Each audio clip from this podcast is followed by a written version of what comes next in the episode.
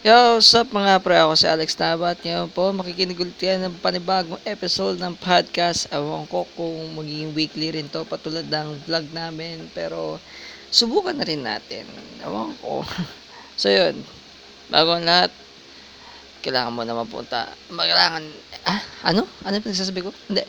Kailangan muna ng intro. Let's go. May kumangin din eh. Ayan. So, ayan na. At ito na ngayon, nakinig kayo ng panibagong episode ng podcast, which is, dito kayo papaliwanag kung bakit.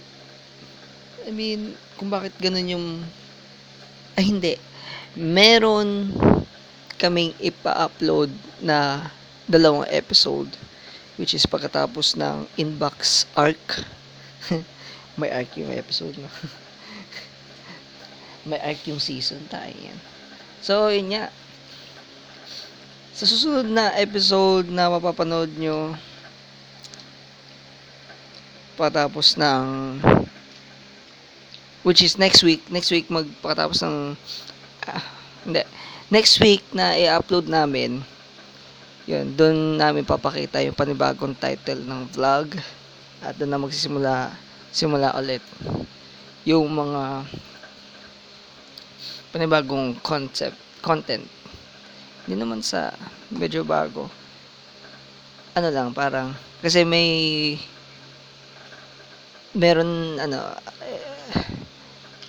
gulo, no? Bad trip. So, ito sa dalita, magkakaroon ng panibagong title. At sa susunod na vlog, which is next week, pagka-upload namin, makikita nyo doon yung panibagong title. Yun. Magkakaroon ng bagong style, pero manatili pa rin na ganun. Medyo bagong style lang, kasi hinahanap pa rin, hanggang ngayon hinahanap pa rin namin yung pinaka-templado ng vlogs namin. So, yun. At kung mapapanood yun ng maigi, mapapansin nyo yung pinagkaibahan ng vlog sa mga susunod na linggo, kasi hindi lang ako yung mag-edit, at hindi lang kami sama-sama sa vlog yung mapapanood nyo. So, yun, abangan nyo yun, kasi si Arjan magkakaroon ng episodes, sarili niyang episodes, which is may pupuntahan siya at saka si Joshua at ako. So, yun. Abangan niyo yun. Yung mga susunod na vlog, pag-uusapan natin sa susunod ang tema kung saan medyo mahirap pag-usapan dahil nakatutok siya tukol sa religion. So, yun. Tukol to sa pagkakaibigan ng tropa na hindi naging hadlang yung religion.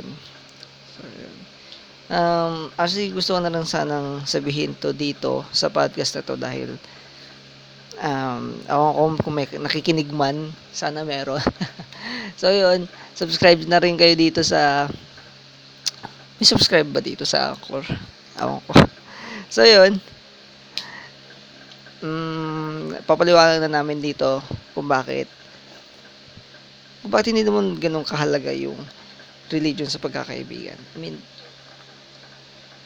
Sa'yo, Arjan, para sa'yo, ganun ba parang, hindi naman naging hadlang yung, diba, yung religion sa pagtropa natin. Hindi naman. Yung iba kasi, bakit ganun? Yung parang big deal na may standards, boy, sa pagkakaroon ng kaibigan. Oo, hindi ko maintindihan kung bakit may mga ganun tao na parang kailangan mo na maging Kristiyano para maging kaibigan kita. Hold up, boy! Hindi ko kailangan katulad mo. Ang mapili, may mga mapiling kaibigan, di ba? Mapili sa kaibigan. Naka-encounter ka na ba ng ganun? Sa akin, hindi pa ako nakapag-encounter. Hindi ko pa na-encounter yung mga ganun. may mga kaibigan din naman ako iba-iba yung religion. Pero hindi naman ako mapili sa kaibigan na kunyari ay yung religion niya, ano, Muslim or iglesia, ganun. Pero may kaibigan ako na ano, ganun yung religion niya. Pero hindi ko siya ginawang kaibigan para lang ano. Dahil sa religion. Oo, dahil lang sa religion. Kasi minsan nakaka-offend yun, parang. Di ba? Minsan sa love life meron din ganun na pinag-aawayan nyo rin yung about sa religion. Nangyari, kayo na, tapos sa kanyo lang nalaman na ano, na imposible pala kayong, imposible palang maging kayo dahil na, kunyari, ano, iglesia ako, tapos ikaw, ano, ibang religion, ganun. Religion conflict. Yan. Di ba, marami rin ako na-encounter na ganyan na mag-in relationship. Pero, hindi ko alam kung paano nila na-solve yung problem nila about dyan. Kahit na yung pamilya nila, legal.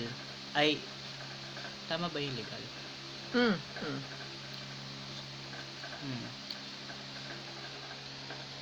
Well lang. Tama ba yun? Nga, legal yung parang nakapagpaalam na sa magulang. Hindi. Kabaliktaran pala na. Yung ano, hindi nila alam.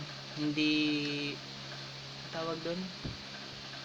Hindi, ano yung magulang na ganun yung religion. Hindi payag. Oo, yun. Yeah. Hindi payag. Limutan ko yung word na. Bala kasi kumakain kami ng pakwan ngayon. Pwede rin makapag-isip. Oo, hindi makapag-isip kasi. Yung ano ko, nandito sa pakwan. Moron sa pakwan.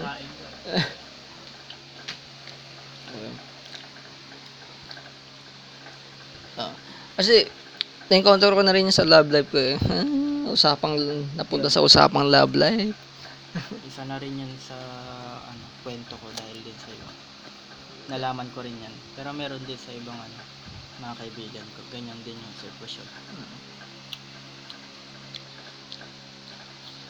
Kumbaga parang common na kasi yung conflict na yun. Common naman talaga. Kasi lalo na kapag sa magulang, hindi payag yung magulang na bakit yan yung ano mo, ibang religion. Ano kasi hindi mo man lang sinabi na may boyfriend ka pala o girlfriend ka na ano, ibang ganun. Na ganyan yung religion.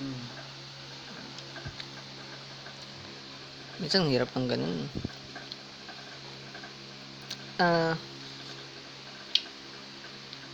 Lang. Pinagintay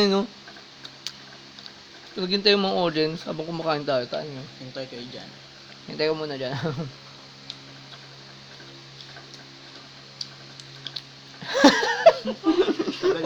Ang tagal eh. Teka lang. Wala na kasi, hindi kasi, ganito. I mean, hindi na ako naman nasa base sa Biblia na yung na huwag kang pipili na sanlibutan dahil baka o kaya huwag kang pipili ng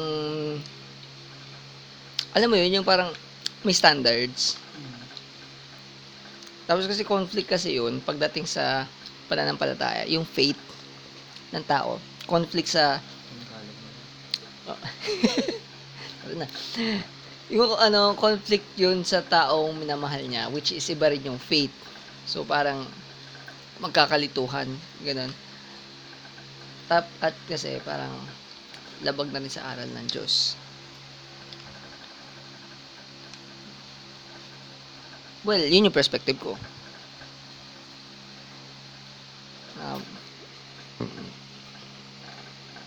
Kung bakit ganun, kung bakit bawal. Ito yung pinaka critical kong ano, pag-iisip tungkol sa nag-burp pag sa ano sa podcast ang hala. Bale yun nga. Ano kasi, pagdating sa love life, ang mindset ko, walang religion. Wala parang religion. Pero in reality kasi kailangan yun. Dahil mahirapan mag-adjust eh. I mean, mahirapan mag-adjust yung bawat isa sa kanila na iba yung faith ng isang tao. Tapos parang hindi sila makarelate pagdating sa faith. Kahit saka, sa wait lang. Mahihirapan din kapag nagkaroon sila ng anak, lalo na kapag magkaiba sila ng religion. May time na dyan na mag-aaway sila kung saan ba mag-church tong anak ko, ganyan. Oo. May ganun kaya? Yun nga eh. Yung isa na rin yun. Kailangan mamili ka kung sino yung masusunod, kung saan ba yung anak natin, ganun. Saan ba mag-church yan? Anong religion niya sa birth certificate? O diba? Ayaw nga. Dapat pala isa lang dun. Wala naman ako dun. Yung another conflict na kaya ayaw ng mga magulang na ano, mag-iba ka ng ano. Religion. Wala naman nakalagay dun yung INC tapos boy lagi. Nakalagay mo sa anong sa birth certificate mo, religion. INC and born again. Ayun. Oh, hindi pwede yun. Isa na rin conflict yun. Basta maliban na lang i-convert mo yung ano, kunyari INC, burn again, tapos yung anak mo Catholic. Taing yan, sobrang ano, hiwa-hiwalay kayo, no? Bad trip yun. Parang walang away. Bad trip pa rin yun, taing yan. Anak ko Catholic, tapos, ay, kita mo na, nagsisimula pa lang, no? Wala, kahit wala pa. Oh, well, may ganun. Oo, may ganun. Oo, may ganun. Hiwa-hiwalay. Ano, yung anak mo, ay ikaw, yung magulang, Catholic ka. Then, syempre, may time na dun kapag lumaki na yung anak mo, hindi mo na kailangang utos-utosan siya na, o ikaw na magdidesisyon ng ano niya, kung anong dapat niyang gawin. So, may time dun talaga na magdidesisyon siya kung anong magiging religion niya. Ang religion niya sa birth certificate, Catholic, pero nagpa-convert siya and born again Christian. 'Di ba? Oh, yung parang ano, parang may mga nag-iimbita sa kanya na mga kaibigan, dahil na rin sa mga kaibigan niya. Yeah. Kumbaga parang tatay niya Catholic. Sana may kilala rin akong ganun eh. Ako ganun. Buong family ko Catholic. Ikaw na? Oo, kahit mga kamag-anak ko, puro Catholic yun, Roman Catholic. Ako, nag-convert ako in born again Christian. Wala akong inaanong ano dito dyan sa podcast mo na religion. Okay. Sinasabi ko lang yung akin na yun yung nangyari sa ano ko, na pwedeng magbago kahit na anak ka or magulang ka, pwede ka magpa-convert. Okay naman kaso ang kasi ang ano, nakagulat lang dito pagdating sa ano, sa love life talagang ang hirap. Sobra, marami kayong pagdadaanan. Sobrang it's either magpa-convert ka or yung it's either magpa-convert ka o yung kasama mo yung magko-convert, yung magiging kasama mo. Kailangan may mag-sacrifice na tao kung sino ba talaga magpapa-convert. Yun yung pinaka-problema dun. Dun sa love life. Kasi ano naman, di ba? Pagdating sa love life, iba eh. Parang dami po muna pagdadaanan bago kayo maging okay.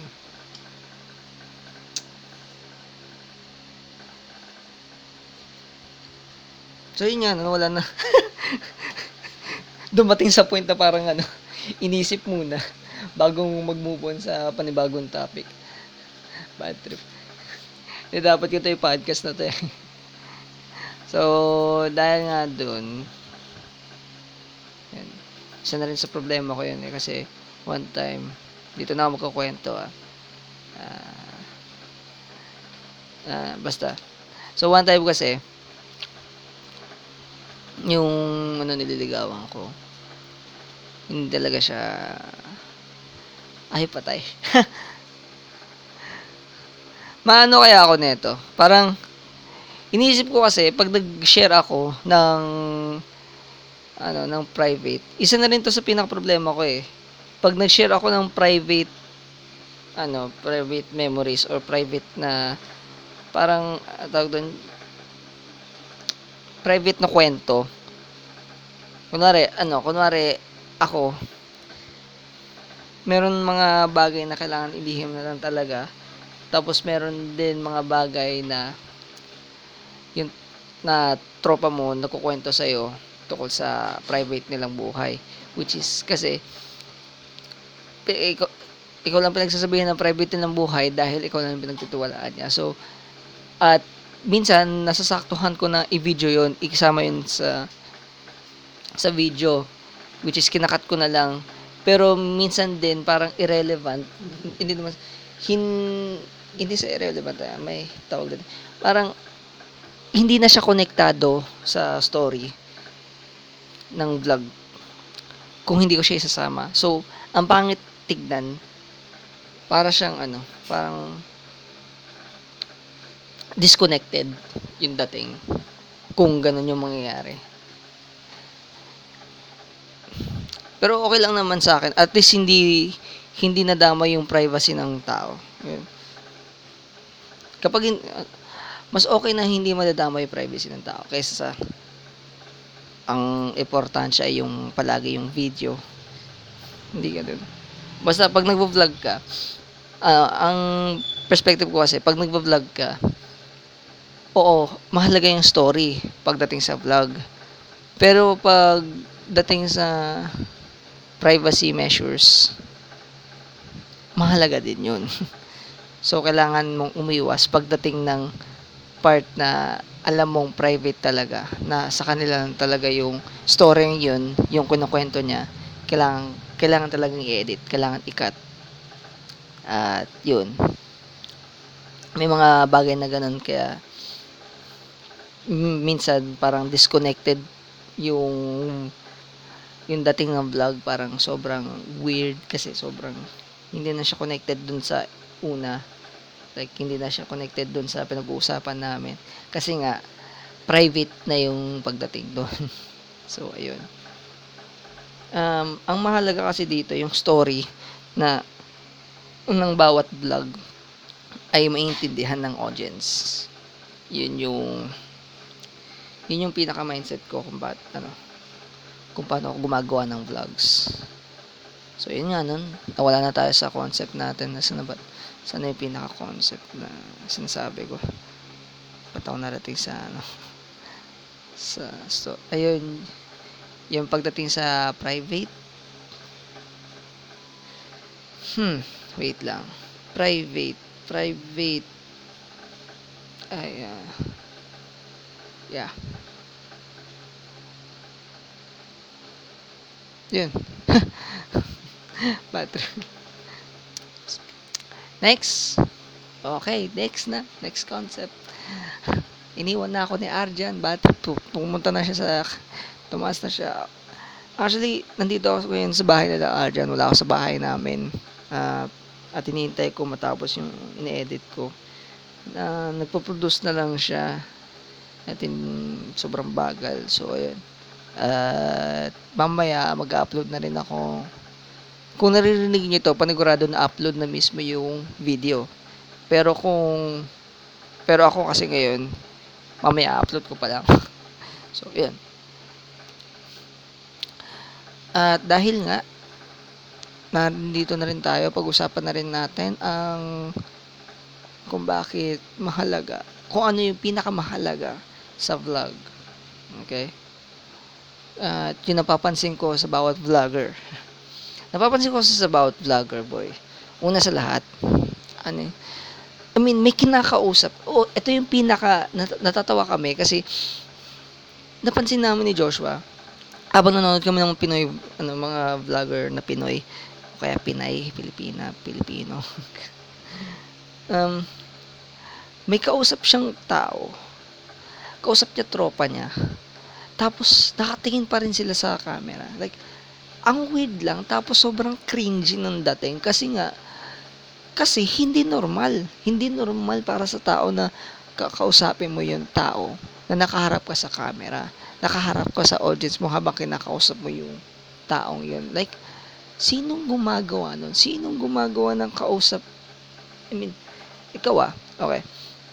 Ang, ano lang, tawag doon, nakakilabot, para nakakatakot yung dating.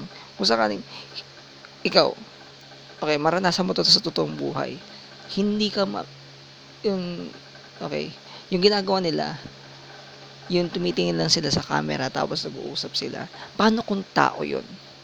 Yung kasi yung pinaka-mindset ko eh. Yung kasi yung pinaka-mindset ng vlog, okay? Isa ring character yung camera. At yung purpose ng camera, yun yung audience. Kasi habang pinapanood nila yun, ibig sabihin, parang na nai-invest yung sarili nila na andun mismo rin sila sa loob ng vlog mo na nakatambay or nanon or kasama nyo. Yun yung pinaka-philosophy. Yung pinaka-philosophy core, philosophical core para sa akin na yung camera ay magiging character mismo ng video, ng vlogs dahil kasama sila sa mga vlogs mo. Sila mismo kasama sa character. Kumbaga, tropa nyo rin sila. Ganun. Kaya nga sinasabi, gets nyo ba? Sa tingin ko parang hindi nyo gets. Sa tingin ko parang naguluhan pa kayo lalo. Okay, ganito. Sisimplahan ko na lang. Okay?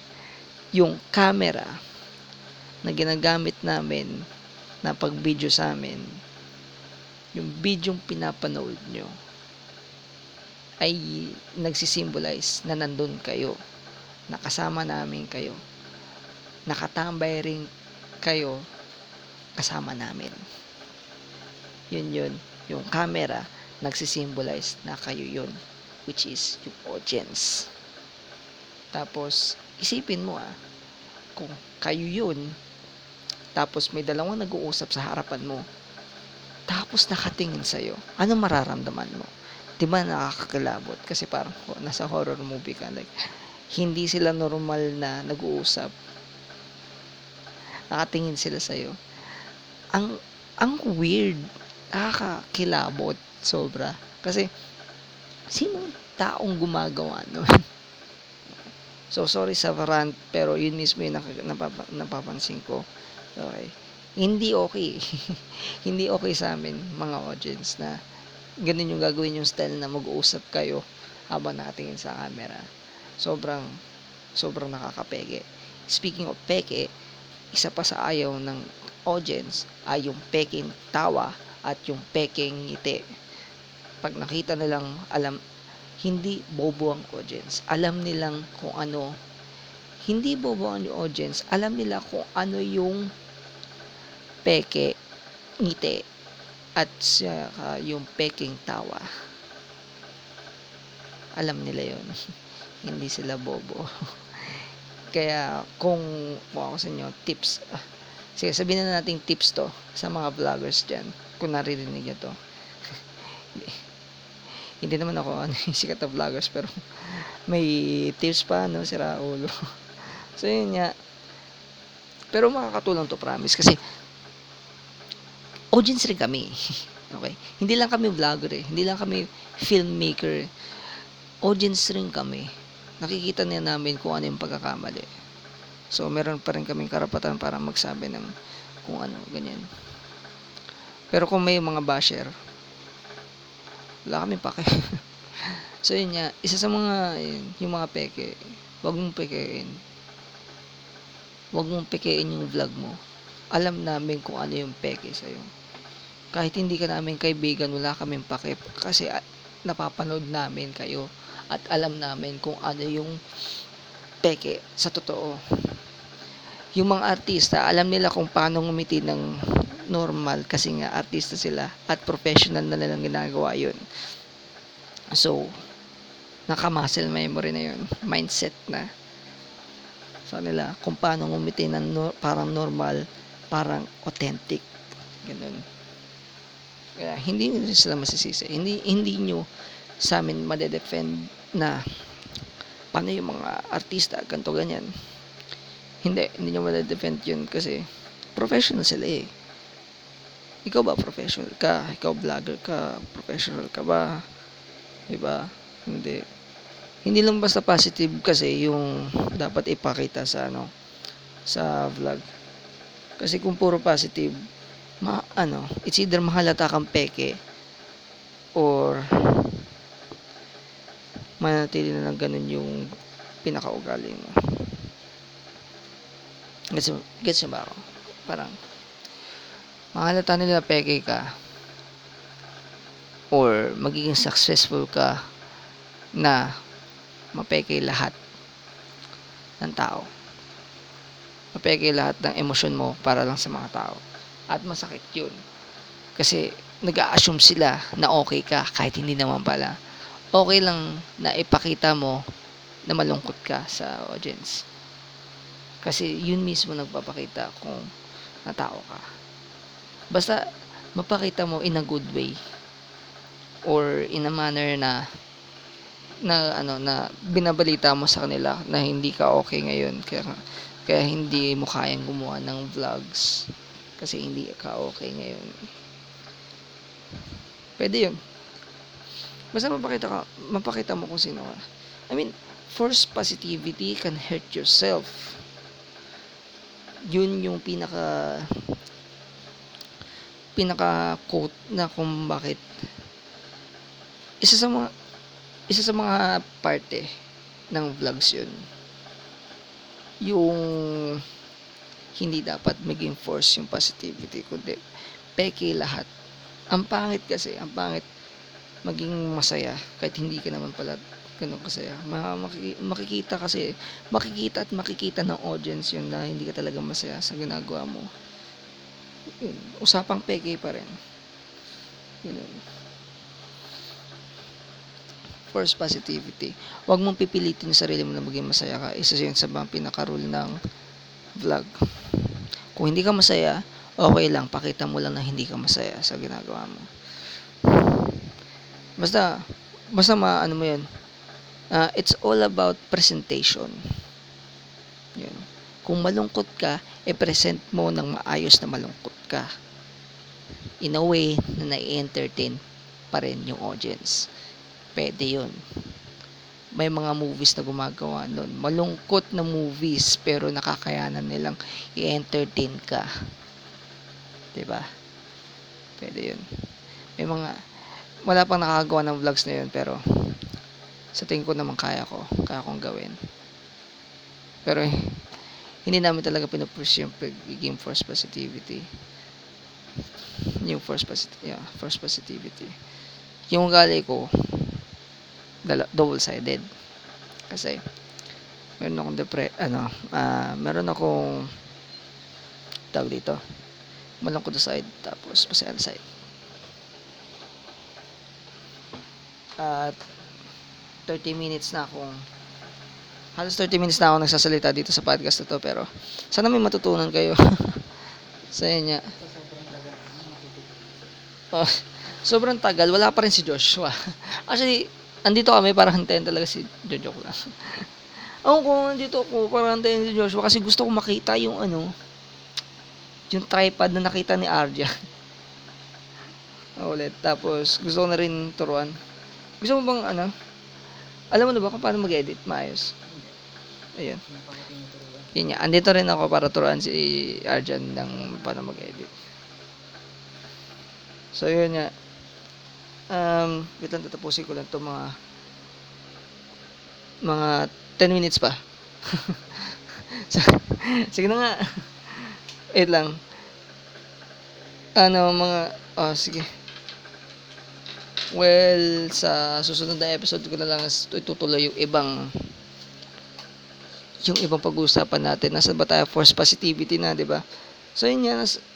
Dahil na pinag-usapan natin yung force positivity, next episode, ituturo ko sa inyo kung paano, kung ano yung pinaka main point ng vlog, kung ano dapat yung pinagpo-focusan nyo sa vlog. So, yan. So, yun po. Salamat po sa pakikinig. Ito nga po ulit si Alex Nava at kasama ko ngayon si Arjan Kaede, which is ngayon hinintay namin si Joshua. Awan namin kung makarating pa yun. Panigurado, mga madaling araw na yung magpapakita. So, yan. So, salamat po sa pakikinig.